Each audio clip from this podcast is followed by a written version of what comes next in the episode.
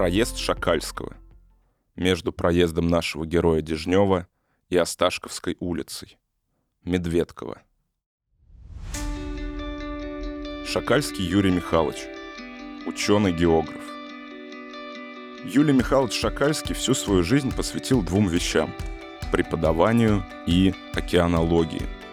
Последнему он посвятил известную в то время книгу «Океанография», которая вышла в 1917 году.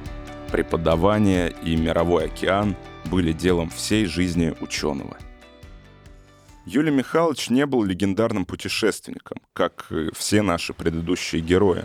Он не продирался сквозь льды, не взбирался на высокие горы, не покорял Северный полюс.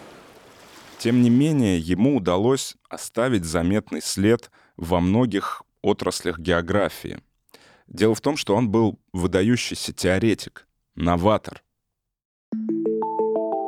Академик Шакальский родился в 1856 году в Санкт-Петербурге. Его отцом был известный адвокат Михаил Осипович. Однако благосостояние не смогло обеспечить здоровье и безопасность старших братьев Юлия. Дело в том, что все они умерли в юном возрасте. Вскоре семья лишилась и отца – Мальчику было тогда всего 9 лет. У матери Екатерины Ермолаевны не было денег даже на еду. Пикантный факт, что мама Юлия была дочерью роковой Анны Керн, которая вскружила немало голов в свое время, включая кудрявую голову Пушкина, и имела очень пикантную репутацию –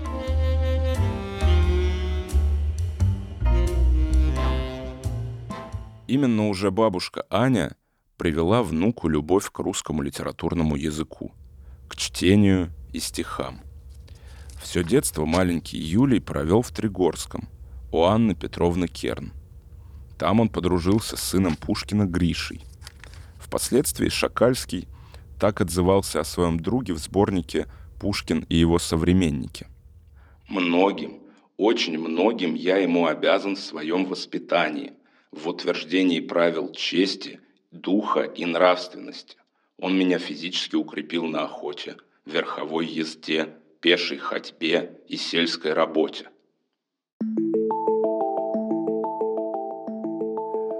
Мать, несмотря на материальные трудности, смогла дать сыну хорошее образование. Он отучился в московском корпусе. Шакальский всегда с теплотой вспоминал известного композитора Михаила Ивановича Глинку, который был вечным тайным поклонником его мамы. Как догадывался Юлий Михайлович, она отвечала ему взаимностью. Закончив в 1880 году курс в Николаевской морской академии и будучи молодым морским офицером, Шакальский вступил во взрослую жизнь. В 1881 году он работал в главной физической обсерватории – где был заведующим отделом по предупреждению о штормах. Проработал он здесь недолго, но уже тогда определилось направление его деятельности — география, океанология, картография. Тогда же он начал свой путь как ученый, написал свою первую научную работу, заведовал созданием книги, где были собраны метеорологические наблюдения, собранные с российских кораблей.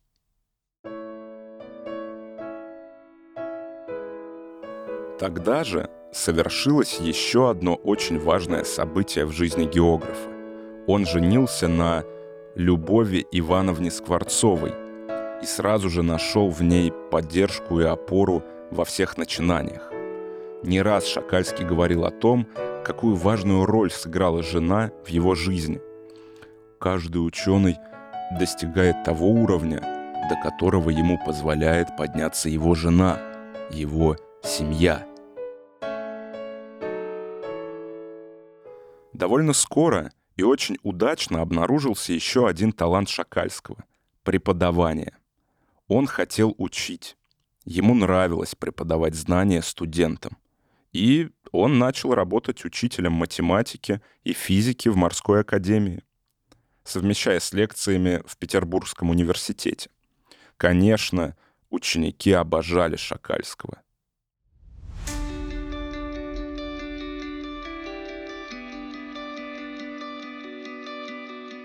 Юлий Михайлович стремительно поднимался вверх по карьерной лестнице. Его назначили представителем географического общества за рубежом. Его уважали иностранные коллеги. Одной из самых интересных страниц его биографии является Севастопольская морская обсерватория. Обсерватория появилась благодаря Шакальскому в 1909 году и очень скоро получила куда более серьезное название – Морская гидрометеорологическая обсерватория. Уже тогда особый интерес у океанолога вызывало Черное море, поскольку именно оно являлось связующим звеном между Азовским морем и Атлантикой. На самом деле, кроме него в то время никто особо не стремился серьезно изучать Черное море – о нем начали говорить только в 1890 году, после экспедиции Шпиндлера, которая, кстати, состоялась не без помощи Шакальского.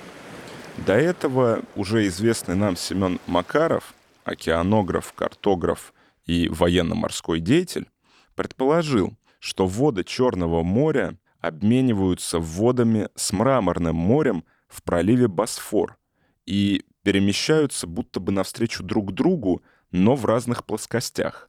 Одни сверху, другие снизу. Но все это были лишь разговоры вскользь.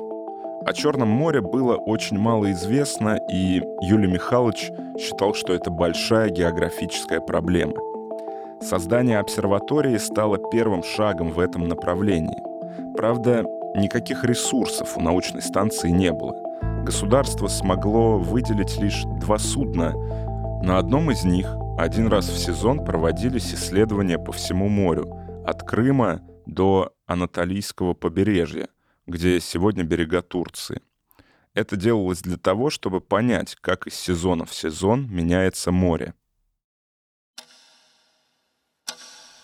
Исследование продвигалось крайне медленно. Виной тому были чиновники, которые не видели в изучении Черного моря ничего полезного и перспективного. Время шло. В 1920 году, после революции в России, Международное географическое сообщество поручило изучение Черного моря Италии. Шакальский был в шоке, как бы сказали о нем сегодня. Он начал яростно добиваться разрешения взяться за собственное исследование нашего моря. Ведь море наше — и мы должны быть задействованы в этом прежде всего. Старания Юлия Михайловича были вознаграждены.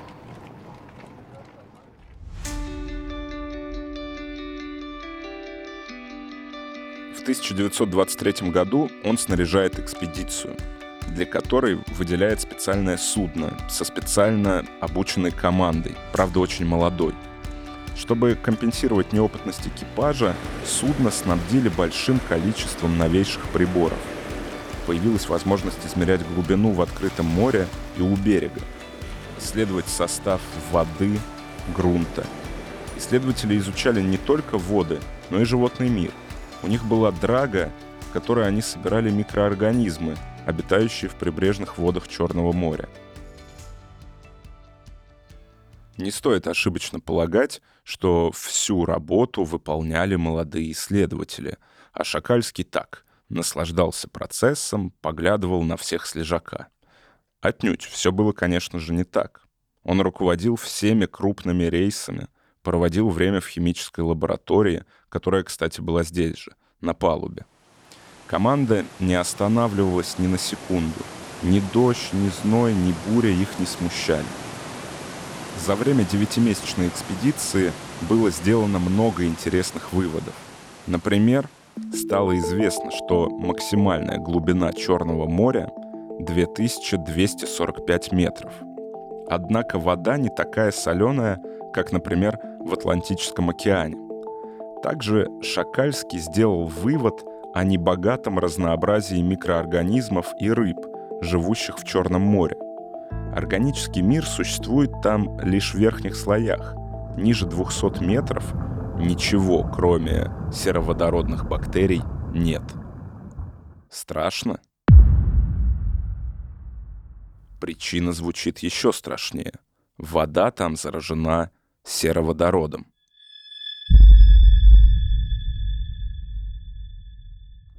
А теперь придется залезть в глубины сознания и вспомнить из курса химии за восьмой класс, что же это такое сероводород. Это ядовитый взрывоопасный газ, имеющий запах тухлых яиц.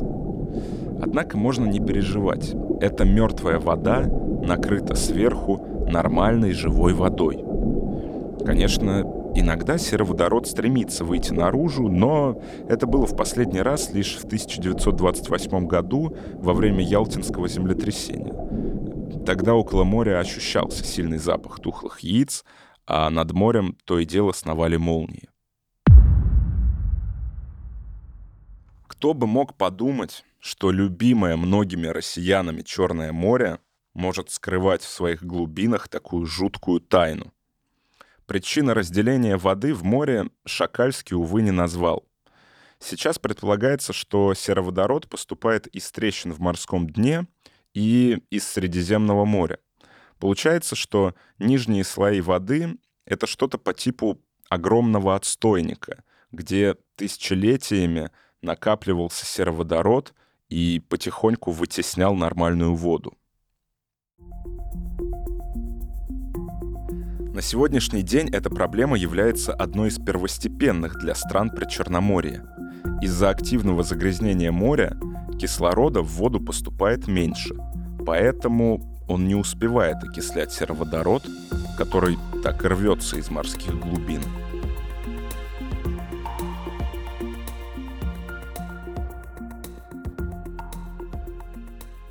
Знал бы в 1923 году Шакальский, что буквально через несколько десятков лет порог в 200 метров уменьшится более чем в два раза,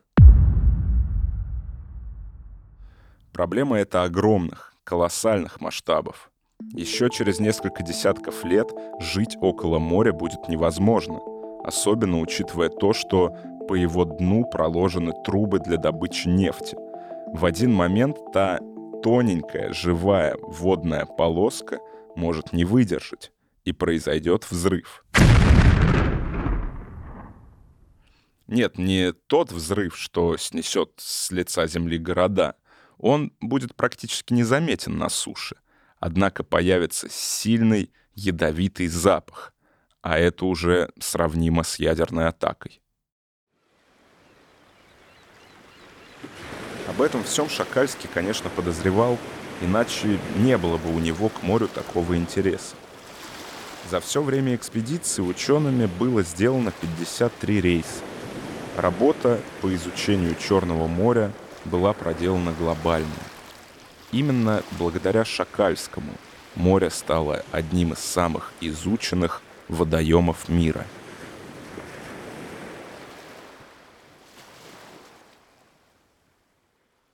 И пусть Шакальского и нельзя назвать отважным первопроходцем или человеком, отдавшим себя в жертву северу или югу, он просто изучал мир, а главное, добыл начальные и очень важные данные о Черном море.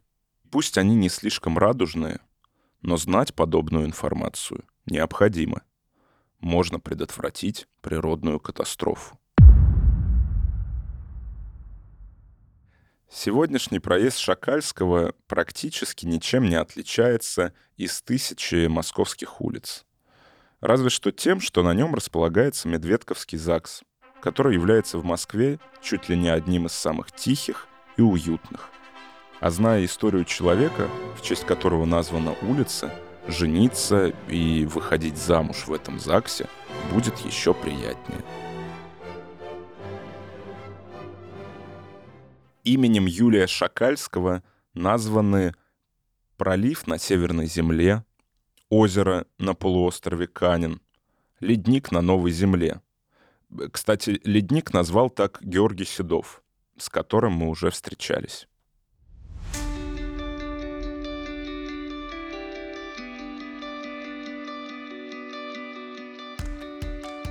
Ищите нас в социальных сетях и приложениях «Скрытые лица».